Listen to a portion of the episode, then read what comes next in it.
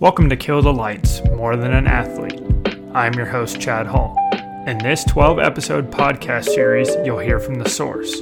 You'll hear from 12 different Piedmont University athletes about their plans following college athletics.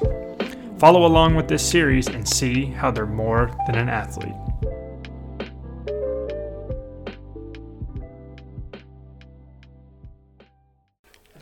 Welcome back to Kill the Lights, more than just an athlete. I'm your host Chad Hall. This is episode number 11 featuring Dylan Prevy. Dylan, how you doing? I'm doing good, Chad. How are you? Hanging in there. So, I got to ask you this, Prevy, since we are good pals. Why did you come to Piedmont University in the first place? Uh, I came to Piedmont because of their engineering pathway with Georgia Tech, and Piedmont also gave me the opportunity to play college lacrosse, which was always a dream of mine. So I thought it was a perfect place to do both things that I wanted. So, you're not from Georgia originally, are you? No, I'm from Northern Virginia. Jeez, that's a long way from home, huh? Yeah. So, was Piedmont your only place that you wanted to go out of college? Um, originally, I was looking at some in-state schools. Then COVID kind of threw everything off. Mm-hmm. And so I basically hit a reset. And one day, the coaches from Piedmont hit me up and was like, "This is what we have." And I thought it was too good to pass up. Well, I mean, you took it. It obviously paid off. You're still here, so, um, so you you talk about your career path. What is it exactly that you want to do? Um, I want to go into aerospace engineering, specifically being like a launch technician. Nice. So, you are in the engineering pathway at Piedmont. Yes. So, what is what does your breakdown look like? Because I know it's different for everyone. Um, so for me, I took the executive decision to take pre-calc again when I got here, Mm-hmm. which delays you half a semester. Wow. because certain math classes are and physics classes are only offered in the spring and fall. oh, okay. So I was lucky enough that my first two semesters here were pretty easy. Calc 1 was the only challenging class I had to take. Mm-hmm. And then my f- fall of sophomore year was a class where I just, or a semester where there were none of the classes I needed offered. So I took that as taking all my gen eds and getting those out of the way. But right after then, that's when it starts picking up. You get double stacked with Calc 2, Physics 1, Mm-hmm. and currently I'm in Physics 2 and Calc 3. Oh my God, that's scary. Yeah, Yeah. So quite the monster. Yeah, well, I mean, it's good that you enjoy math and science. I mean, you do want to do aerospace engineering, so you're unlike the rest of us and pursuing a difficult career field. So, d are you going to be at Piedmont for, let's say, what, four? Four years total? I'll be here for three and a half. Three and a half, and then off to the school of your choosing? Yes. So, have you. Well, are you thinking Georgia Tech? Are you thinking Kennesaw? Uh, for me, it's pretty much either Kennesaw or Georgia Tech. So, okay. So it's up to, it's just up to what I want to do. So does that when you're in the engineering pathway and you decide what school is next, does it come down to what requirements you meet for that school or are do you just get that automatic admission into it because you have all the courses and stuff completed? Um, so basically, each school has a pretty similar like layout of what classes you need to take. Mhm. Um, Georgia Tech's GPA requirement Oh gosh. is a bit higher than Kennesaw's. Kennesaw's is like a two nine three, and Mhm. Georgia Tech's is a three point three. But then they also look at your STEM GPA, of which you of like uh, the um, math, classes that Yes. you've taken? Okay. uh, specifically of math, science, and labs. hmm and then that factors in. So it's It's pretty tough. it's a tough yeah it's a tough time. So where are you where are you in standing right now? You don't have to disclose it if you don't want to, but it's completely up to you. Um, at this point, I'm still eligible for Georgia Tech and Kennesaw. Mhm. Um, the hope is to stay on course with Georgia Tech. yeah. I mean, that's a great place to end up. Yep. I mean, it's not I- it's what, an hour and a half from here and you're still in the state of Georgia and obviously if you came to Georgia, you must like Georgia.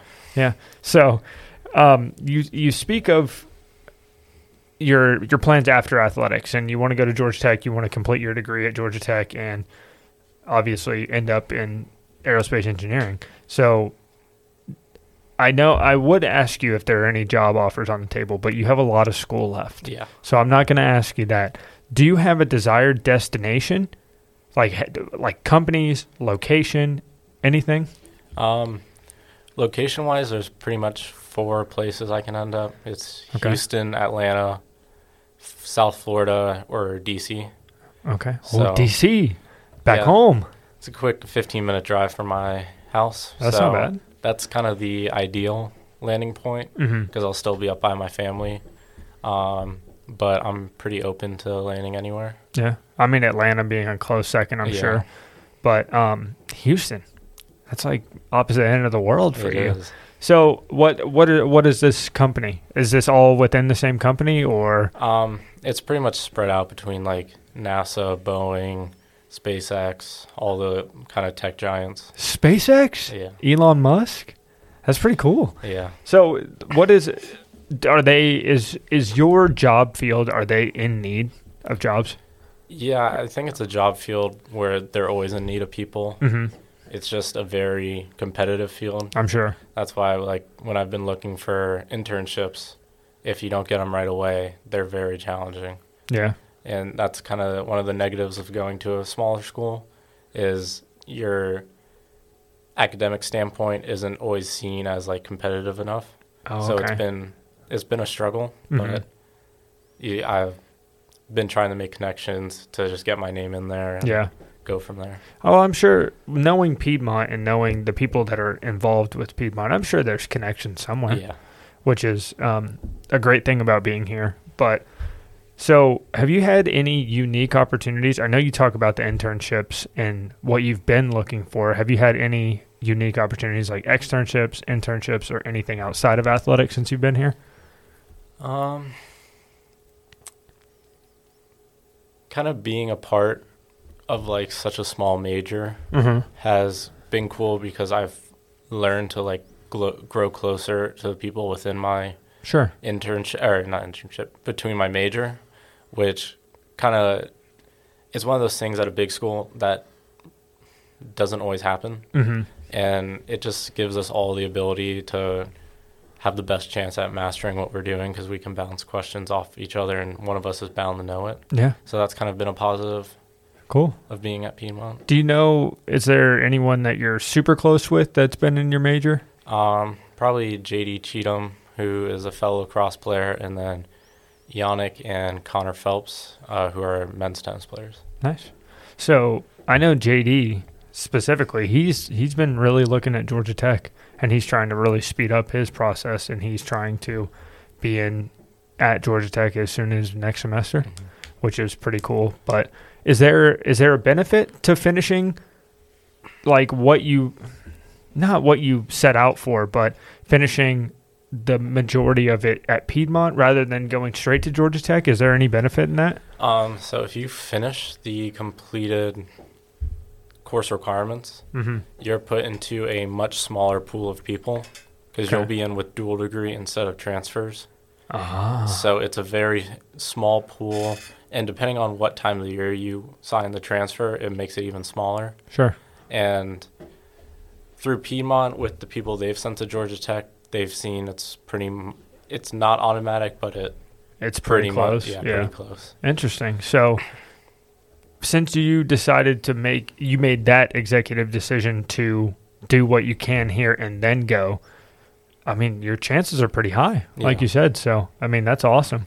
And then what what's the timeline at Georgia Tech? You got to take the super hard classes and then if you make it out alive, you make it out alive. Yeah, it's they usually give you two two and a half year time range. Okay. Just it all depends on how fast you want to take classes. Yeah. Well, so you do get the freedom in deciding how much you're going to take, Yeah. what Okay. Well, that makes it a little bit easier. Yeah. I know Georgia Tech's not easy, but it seems like it seems like you got it down. If you're if you're in standing to go to Georgia Tech tomorrow, I mean you got to be doing something right. Yeah. That's, So that's what I'm hoping. congrats, man, congrats. Thank you. So, Dylan, I got to ask you. We're, we'll transition back to athletics because we're we're student athletes, right? What is your favorite Piedmont sports memory from your team and another team on campus? Mm, From my team was probably beating Pfeiffer my freshman year. So it was our senior day, and it was a very big game that no one really expected us to win. Mm-hmm. And um, we came together as a group and pulled out a 8-4 victory, and I remember it was that. probably one of the happiest moments for all of us as a team. yeah, it was And- fun. Yeah. And then for another team, probably last year, watching the women's soccer team win conference in a shootout. Yeah. That was pretty cool to experience. Yeah, I wasn't here for that, unfortunately. I got to watch it on my phone, but it's pretty cool. And I mean, we could even talk about beating Pfeiffer last year. Yeah. That was awesome. That was another good win. Yeah. Another one where no one predicted us to win Yeah. once again. What was that? Uh, 15-13 final? Uh, yeah, I believe so. Yeah. I don't like Pfeiffer. But all right, so I I have to fill you in a little bit. All of my research for my capstone, which is coming up in about 3 weeks, and I'm pretty terrified, but it it's talking about student athletes being more than just athletes. So, I have to ask you, do you believe that there are stigmas and stereotypes surrounding Division 3 student athletes? Uh, yeah, I do. Um, one of them that I heard a lot when I committed and that people told me was, "Oh, Division three guys are people that are capable of playing at a higher level, but just don't put in the work in school." Mhm. And that's honestly one of the falsest things I've Sure. heard because even through Piedmont's team and other teams in the conference and around the country, you have guys pulling out th- 3.5s, 4.0s on a consistent basis. Right. So I don't think it's a it's a GPA thing that everyone paints it to be. Yeah, and I uh, that's that's funny you say that is because uh, what I've learned about Division 3 specifically is that all of the academic standing is up to par with those who are not athletes. Mhm. And it's pretty it was pretty eye-opening for me and I got to focus my research all around that and seeing if there were the stigmas and it's it's interesting that you mention ath- academics cuz you're one of the only people who's been on this podcast who has mentioned academics. And a lot of people have mentioned the athletic side, where a lot of people just kind of push D3 to the side, and they don't think that it's like any other college athletics, like Division One, Division Two, but it is. Yeah. It's competitive. There's the most student athletes involved in Division Three. Like, Yeah, I just I think it's all comes down to labels. sure, because anyone who commits D1 are always set to like the higher standard, Mhm. and D2, you know, they get scholarships too, so they uh, have a standard. But when people think about D3, they just see people trying out for a team hmm and kind of always brush them off. When in reality, there's probably a lot of D3 teams that could beat a D2 and a D1 team. I think so too. I mean, e we even see it in lacrosse. Yeah.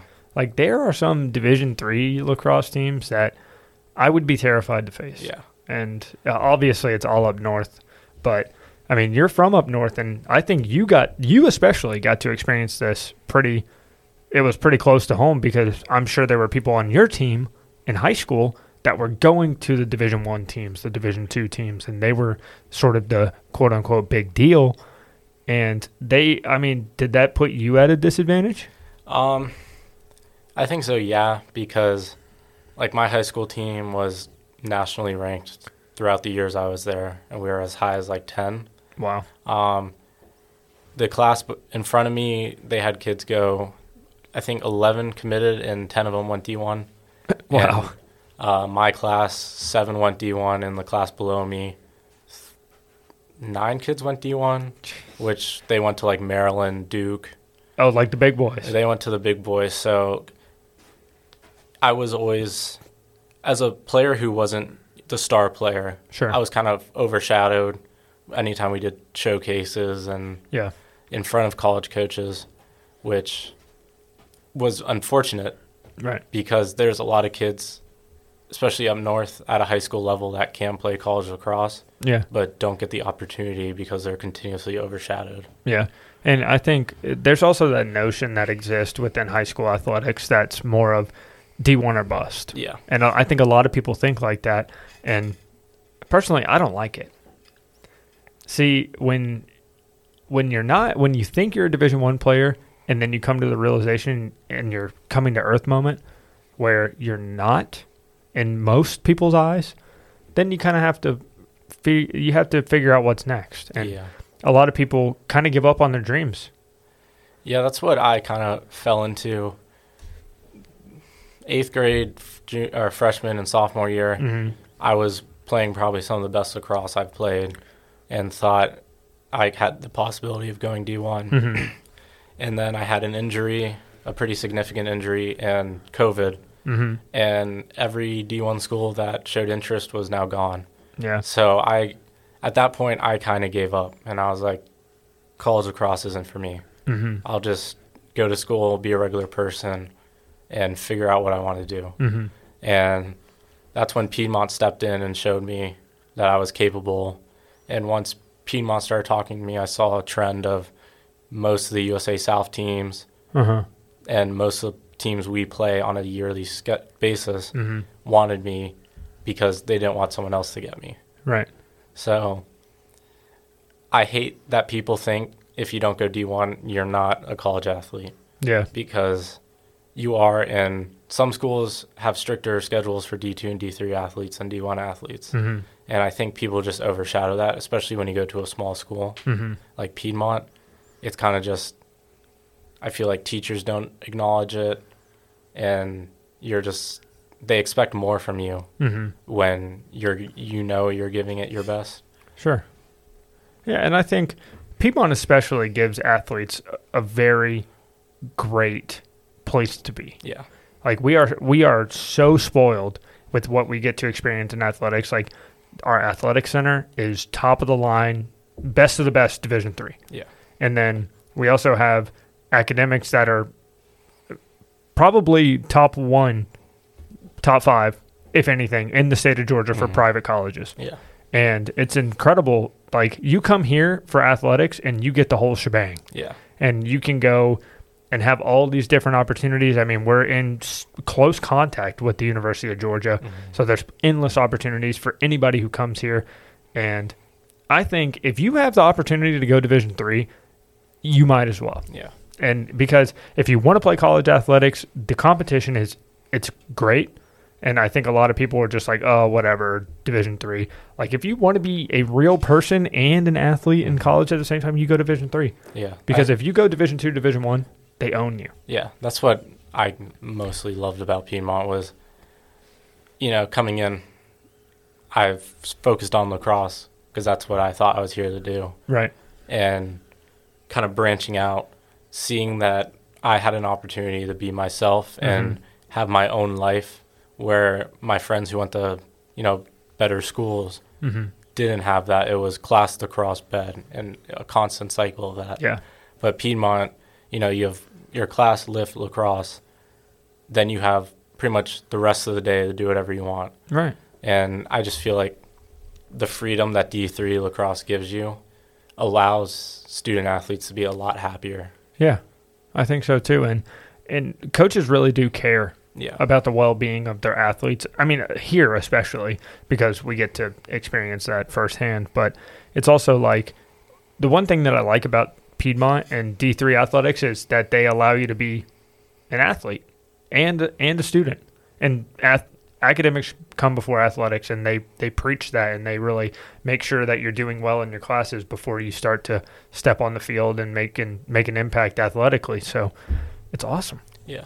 Yeah. And I think that's one of the best things about Piedmont because for a lot of kids coming out of high school, if you fall behind in college, it's a it's not easy to get back to where you need to be. Right. but our coaches throughout the entire school are so supportive that if you need time off from practice, they'll give it to you. Mhm. They understand that your sport is not the only thing in your life. Yeah. And I think that helps a lot of kids out. Because, like, my freshman year, I had times where I just needed to go home. And our coach, Coach Dunn, fully supported me, allowed me to miss, you know, a Friday practice Mhm. just to go home to be, like, happier. Yeah, and it, Coach Dunton's one of the best. Yeah, probably one of the best people I've met in my life. Yeah, absolutely. And he's he's always given his athletes the freedom Mhm. if they need it. And I mean, It's it's awesome. The whole coaching staff up and down ever since I've been at Piedmont has always been super supportive and make sure that you're taken care of and that they they give you an outlet, a home away from home, Yeah. which is awesome. And I think for a lot, especially the lacrosse team, you have a lot of guys from out of state. And Majority, a lot of people who don't have the luxury of, you know, going home on a Saturday and being back by Sunday. sure. So I think them setting up things for us to do, along with just being there if you need anything, Right. truly like sets up that home away from home. Yeah, and it's and it's such a close knit group Yeah. that you basically have a second family, and everybody takes care of everybody, and it's awesome. Yeah. Which, I mean, we've both experienced it. Yeah, Yeah. it's it's a great thing. Prevy, Dylan, that's all the time we have. Thank you for having me, Chad. Yeah, I appreciate you being on the show. Tune in next episode, which will be released the same day as this episode. It's the final episode of the series. You'll hear from grad student and current Piedmont University softball player, Caitlin Isley. Thank you for listening to this episode of Kill the Lights More Than an Athlete. This 12 episode podcast series features comments from 12 different Piedmont University athletes about their plans after college. New episodes are posted every Friday evening at 6 p.m., wherever you get your podcast.